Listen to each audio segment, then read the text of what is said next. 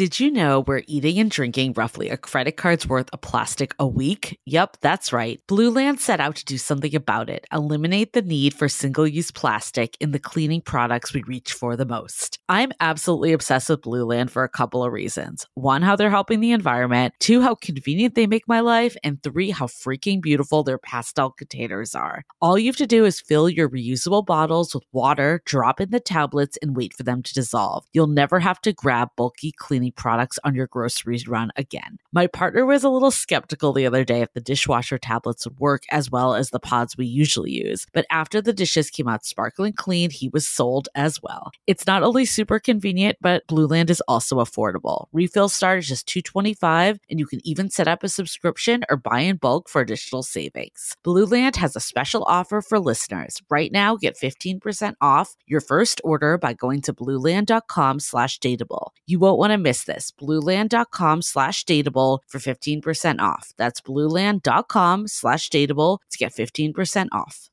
The Dateable podcast is an insider's look into modern dating that the Huffington Post calls one of the top 10 podcasts about love and sex. I'm your host, Yue Shu, former dating coach turned dating sociologist. You'll also hear from my co-host, Julie Krafchick. On each episode, we'll talk to real daters about everything, from sex parties to sex droughts, date fails to diaper fetishes, and first moves to first loves. We are excited you've joined us for an older episode. While our earlier seasons were all about dating in San Francisco, we quickly realized all the themes and learnings are universal for all daters, so we shifted to covering dating from all around the world as the seasons progress. The fun part is, things happen first in San Francisco, the tech epicenter and counterculture capital of the world. We love for you to keep tuning in to our older episodes, but there is no set order to listen in, so feel free to jump to more recent seasons or relevant episodes for you. Enjoy the show.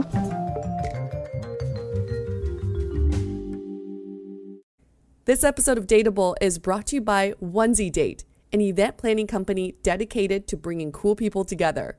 And you're just in luck. Their next event will be June 18th with Dateable Podcast as a special guest. We will be recreating the dating game live on stage.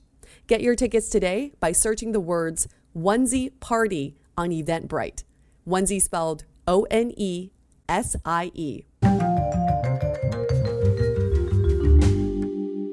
everyone, welcome to another episode of Dateable, a show that opens up a candid conversation about dating in San Francisco.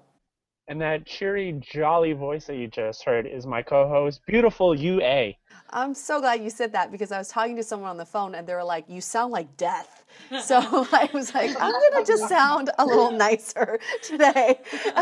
But you always have a cheerful voice, Michael. And, you know, I think listeners at home should know that Michael, Julie, and I are really good friends that we call each other on a weekly basis. It's actually Michael calling us. And every time Michael's like, what do you want to talk about? Let's talk about life.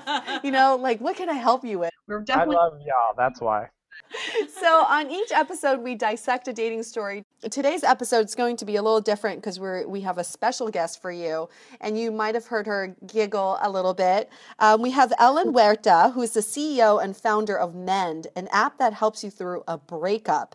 And it evolved out of the site Let'sMend.com, which Ellen started after she went through a breakup. Hi, Ellen. Hi, I'm so happy to be here. We're so happy to have you. You know, heartbreaks, it's one of those topics that always gets brought up and nobody ever knows what to do about it. People like to marinate in the misery of breakups, but nobody ever knows what they should do. So I want to first know about, what was this breakup that you went through? The breakup that I went through was a few years ago now, but I was actually living in San Francisco, so now I'm in LA, and I was pretty new to San Francisco, and I went through, it was an off-again, on-again relationship, which I'm sure you guys have had, and a lot of times I feel like those breakups are really, really difficult. So I was going through a breakup and just having a hard time, and it was actually one night when I was up late at night just scrolling through my phone. I think it was like 3 a.m. in the morning, and I was on Google on my phone searching for breakup advice. And I wish that I had kept my search history from that night because it was probably pretty embarrassing. But I was searching for breakup help and just didn't feel like a lot of the content online resonated with me. A lot of it was really cliche. And so I had the idea that I would build a breakup site. And everything that I've been working on now, I mean, that was years ago, has evolved out of that site.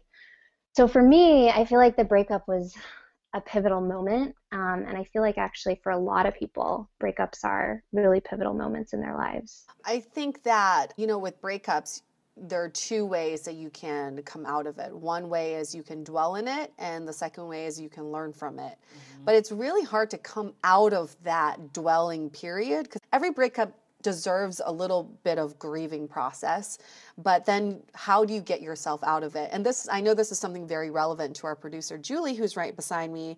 She's mic'd up for this episode because she's recently gone through something in that realm, and I think it'd be good for her to talk about kind of her experience. So Julie, do you want to take it away? Yeah, no, it's fun being a guest on the show. This is my first time, so usually behind the scenes, but I was excited to have Ellen here because, like, as Yue mentioned, I went through a breakup that's probably been one of the more difficult breakups I've experienced. So I think one of the biggest parts is obviously, like, you miss the person once you break up, but there's this getting over the future you had together. In a way, a just as challenging part of a breakup.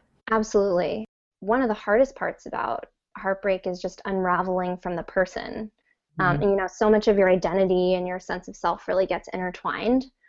And even in healthy relationships, you know, it's only natural that you depend on each other for things. And that's one of the really beautiful things about a relationship. But then when you come out of it, all of a sudden you're asking yourself, like, who am I without this person, and what will my life be like, and what will my future be like? And I think that can be pretty scary, but personally, I think it's also one of the most exciting parts about going through a breakup, because you really have a chance to reinvent yourself. It's right. Like it's a beautiful time for a rediscovery of who you are. Right. Right. And especially, like I mentioned, my situation was only a year. I can't even imagine, like, 5, 6, 7 plus years, like, thinking that you have a full life with someone and then one day it just being done. So, well, I just find relationships in general, that dynamic is so fascinating. You go from perfect strangers mm-hmm. to closer than family, then to perfect strangers again. And there's research to show that a breakup is equivalent to death, right? It's mm-hmm. equivalent to that loss. So what is step number 1 to dealing with a breakup?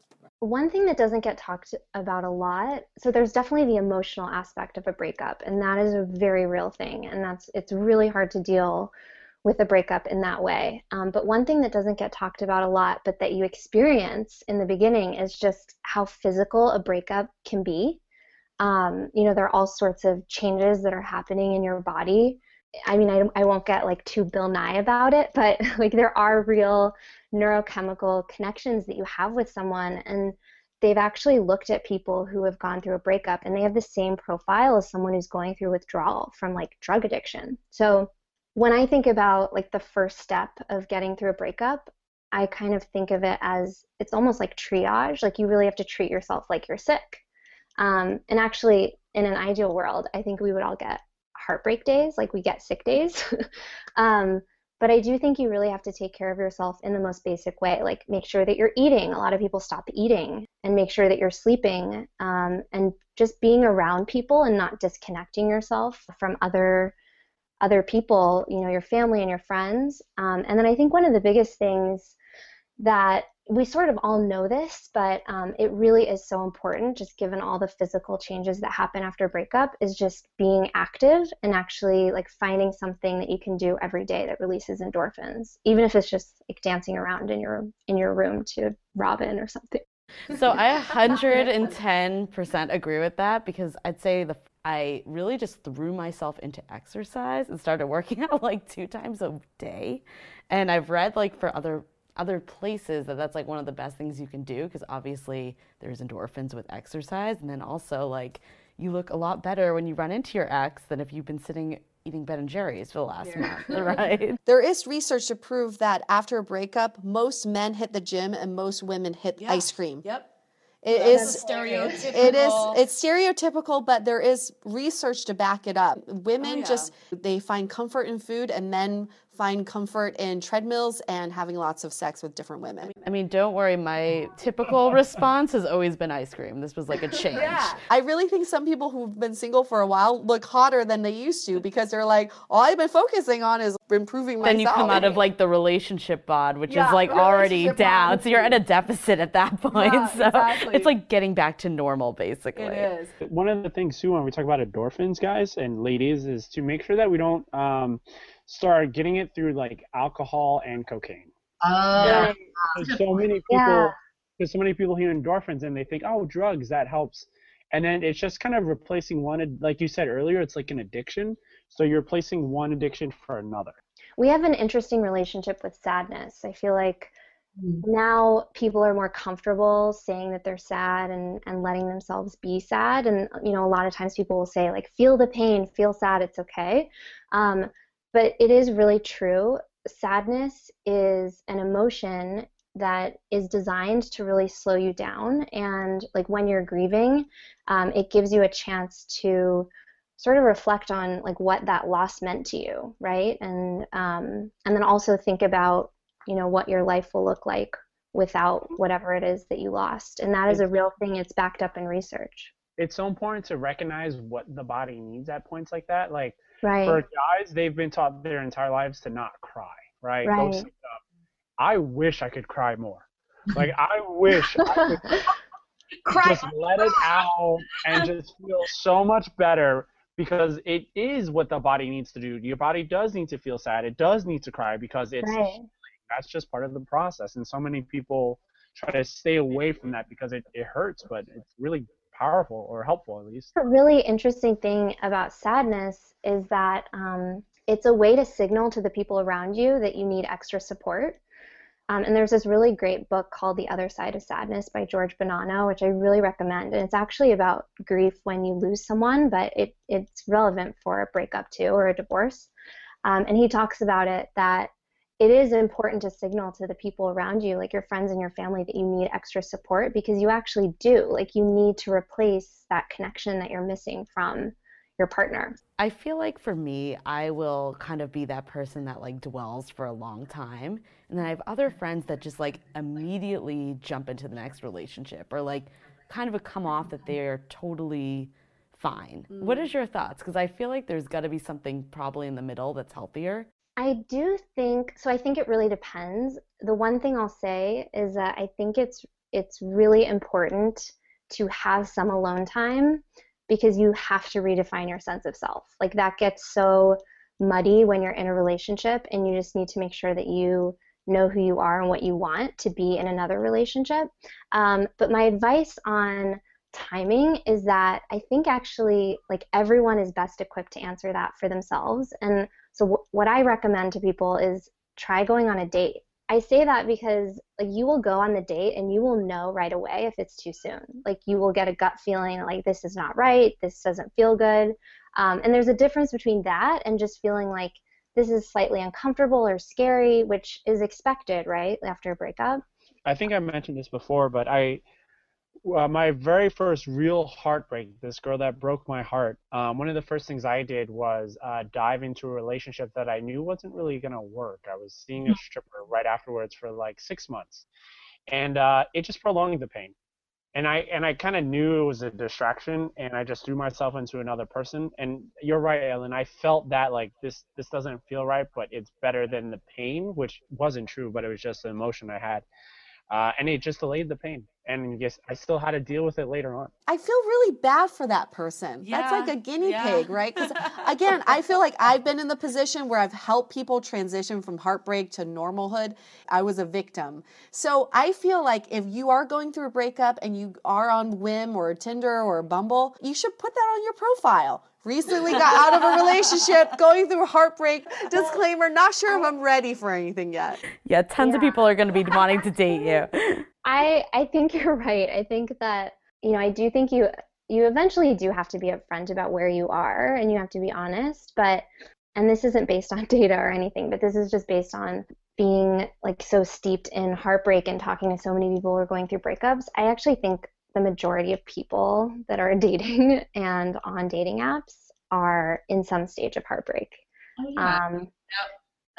And so I feel like it's just a matter of like really listening to your intuition about like what feels right and what doesn't feel right, and just like trying to be honest. But you know, there have been times where I've forced myself to go on dates because it was like months after a breakup and I just needed to like take that step and try to move forward.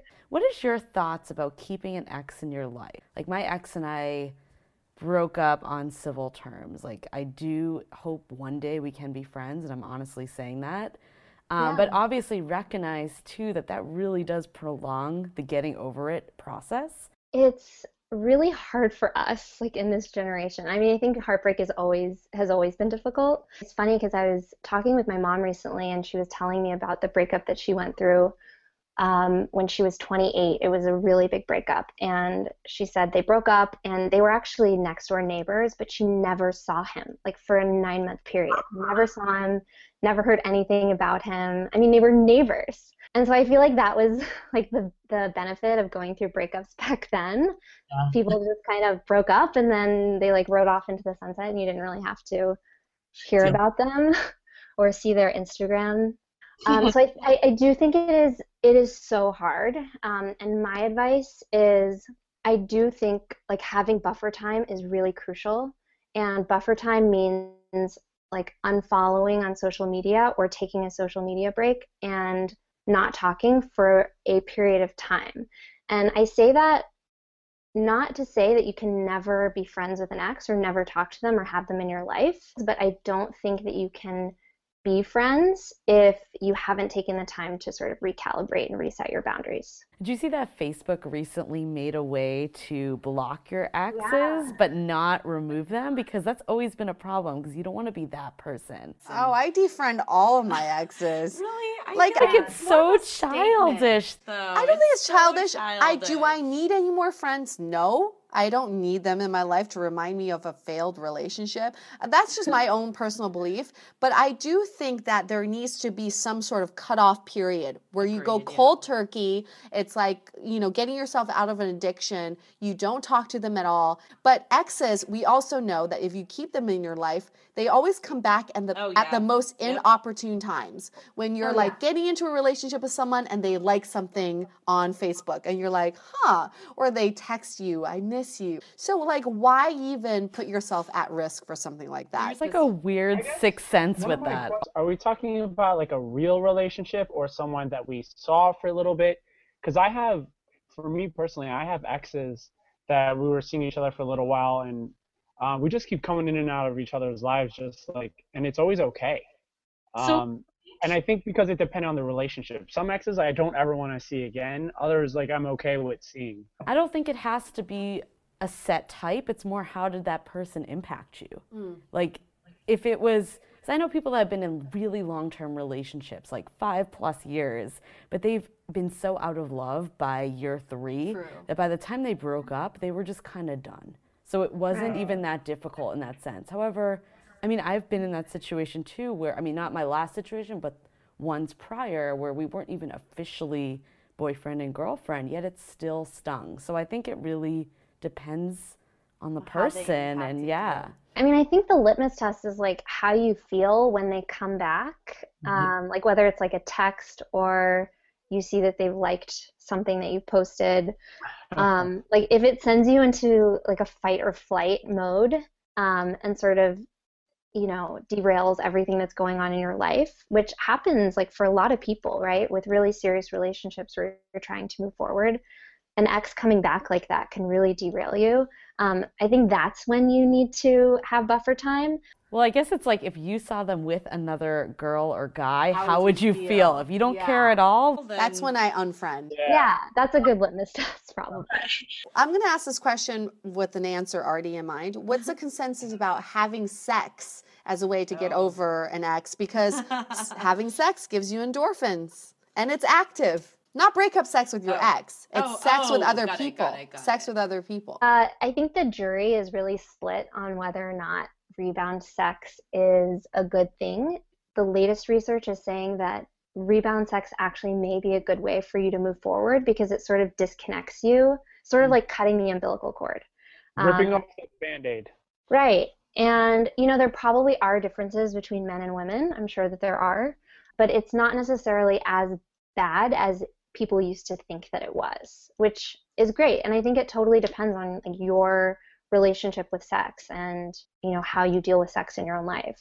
And I got to imagine, too, it also another factor would be going into that particular sexy time, right? How are you going in? Are you going into, like, oh, my God, this might be another relationship? Or is this, okay, this is just a way to kind of move on and all that? I say women just invest in a really good vibrator, yeah, and then agreed, just, agree. The just magic really, wand. Men just really lotion your hands. You are all good to go. We're switching gears a little here, but the matter of time, I wanted to talk about your thoughts on timing in relationships. So I feel like a common perception is, like, when you break up, it's just because someone did something bad or, like, something happened, but it doesn't always have to be that way. I think more times than not, it's actually not that way. So to talk about timing, I think, so I get a lot of questions about timing, and there's a lot of content on our site about timing, and I think one of the most common questions that I get is, well, so this person won't date me, and they're saying that it's timing, but if they really like me, just shouldn't timing not matter? Like, shouldn't we just be together? And that's something I hear a lot, and this is just me personally, I really think timing does matter. I think, you know, people are complicated and life is complicated and everyone has a million factors going into whether or not a relationship works for them at a given moment. So I do think that timing sometimes keeps relationships from working out, but the caveat is that I think timing is usually code for something else. So, like, a lot of times timing is code for, like, one person not being ready to commit, or, like, timing can be code for one person being scared to get hurt in a relationship. Or, like, oftentimes, and I think this is maybe the most common one, is just that timing is used as an excuse, but it's really just that the person is prioritizing something else, over their love life. So when people ask about timing, I think the question to ask is, like, what is it really that's going on underneath that's preventing the person or both people from making the relationship work? Like, what is it exactly? Because, I mean, time itself is actually really impartial, right? Like, we can't blame time. Yeah, no, I think what you said is 100% spot on, because it's usually there's something that person needs to work through. And I know for myself, there were years that relationships weren't the first thing on my mind. And it was work, It was friends, and then there was just one day that things shifted. And I don't know what that was, like, me growing up, I don't know, or just wanting that more in my life or different experiences. I do think people do prioritize different things at different points of their lives. And I think another part that Ellen kind of hit on was to really look at your life, and people just say timing and throw that as a nice excuse, and they're not taking the time to really look at, why is it the timing? Is it really the timing, or is there something else going on? Like, do you feel drained as a human being? Do you feel like you're not worthy of someone because you're not where you're at in life? So we just throw the word timing as a way to kind of, like, a catch-all. Exactly. And I think it's something to be very cognizant of. Yeah, I think timing is just, it's like the easy answer. And at first glance, like, it is timing, but if you dig a little bit deeper, there's usually something else there. Yeah. And a lot of times it's also used to just soften the blow on the other person when they have no interest, for sure. Oh, yeah. Well, I think that's why there's a discrepancy, right? Because there are times that people literally just use it as an excuse to soften the blow, and there are other times where it may legit really be there. Right. I mean, I think timing is more reflective on where you are in your stage in life. So some people could meet someone amazing, but they're just not ready to receive that person at that stage in their life. Right. Something going on personally, professionally, whatever it may be. So timing is something that you have to reflect on individually. But in the interest of time, I want to sort of wrap this up. Ellen, give us an overview of what Mend is all about, because I know you can't give away too much, but how can it really help a plethora of people to get over heartbreak? Yeah, so I'm so excited to share Mend with everyone. Our app it's the next evolution of our site. And our site, you know, I developed after a breakup because I felt like I couldn't find really good resources or support online. And so the site developed really organically. I mean, originally it was just like my stories and stories of my friends. And so storytelling was really like the DNA of our site. And the next evolution is much more interactive. So our app, when I tell people about it, I say, like, think of it like a personal trainer, but it's for your love life. And we're starting by helping people through breakups. If people want to learn more about it, is there a website that they can go to? Yeah, so you can visit Let'sMend.com, so Let'sMend.com. And you can download our app in the App Store. And then I would recommend, if you're interested in heartbreak and breakups and just want to get more regular advice, we have a really great newsletter that we send out every week, and you can subscribe on our website. So it's sort of like a vitamin for your love life. I agree. I subscribed, and I can amend to that. You have firsthand testimonial. Last but not least, let's just go around and give your best advice for something that has worked for you in coping with heartbreaks and breakups. Let's start with Ellen. I think one of the most powerful things that you can do when you go through a breakup is ritualize it some way in your life. And I think that can look a little bit different for everyone. I know for me, a lot of times I would take a trip. Some people will decide to run a marathon. That's, you know, kind of an aggressive way to ritualize a breakup. Building some sort of breakup monument, if you want to call it that, after a breakup is one really great way to sort of give yourself a goal to work towards. And then also, you know, you can look back on it and say, like, this period of time was really difficult, but it was also a time of growth, and look at what came out of that. And I think for, like, Adele, she got an album, and I guess Gwen Stefani now too has multiple albums on heartbreak, but it can also be much smaller than that. I agree with Ellen. Like, I recently took a trip by myself, and I've never traveled by myself. And this wasn't a big trip, but for me it was a big step. I went to Indian Springs and Calistoga and just, like, floated in the hot springs all day. It was amazing, and just reflected. Wow. And I also don't drive, so I took an Uber there and back, which was so aggressive, but I got, like, the midweek special, so I saved there. Awesome. But yeah, I mean, I think, like, that, and then I think also just, like, I mentioned, like, when we talked about timing, I think, like, you can, because for me, I do feel like that was a big, not, I know we talked about timing per se, but I do think there was a lot of personal issues going on. But I think it's, you have to accept that it's over. And if it's meant to be, it will come back, but you can't sit there and wait for it to come back, because it's never going to come back that way. So true. So I think, like, for me, it was really truly accepting that this is over. And like I mentioned, I had on again, off again, so that didn't help for a while, but it was that full acceptance. For me, it's a couple things, and I'll hit them real quick. One, go get some, just spend time with amazing people that you genuinely love, like friends and family. Just dive into it. Also, on the other side of that is feel the pain. Don't try to run away from it. Don't try to get rid of it. Just be honest with it and allow the sadness and the pain to hit you. And one of the things that I did that really helped was after a couple of years after my heartbreak, I actually went back and talked to her about it. So exit interview. Got closure, and that shut the door. It literally just shut the door, and it was a wonderful thing. But it took time for something like that to happen. My advice is create a vision board of what your ideal life would look like, and really, really think about the images and the words that you really want your ideal life to be like. And focusing on this arts and crafts project will get your mind off of the heartbreak, but also refocus your energy on something that's more positive. I agree with you there. I remember for months I put it off because I was like, I can't do this. It just feels so cheesy. Yeah. And then I finally did it, and I was like, this is amazing. All right, guys, we're going to wrap this up. Thank you so much, Ellen, for talking to us. Thank you guys for having me. This was really fun.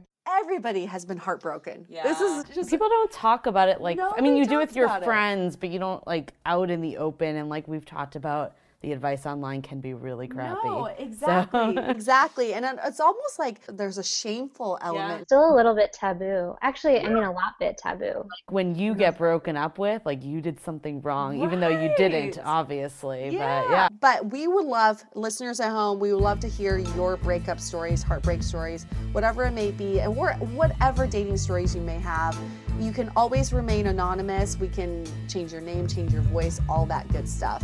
And of course, check out our website, dateablepodcast.com, to submit your stories. And last but not least, Michael, stay dateable.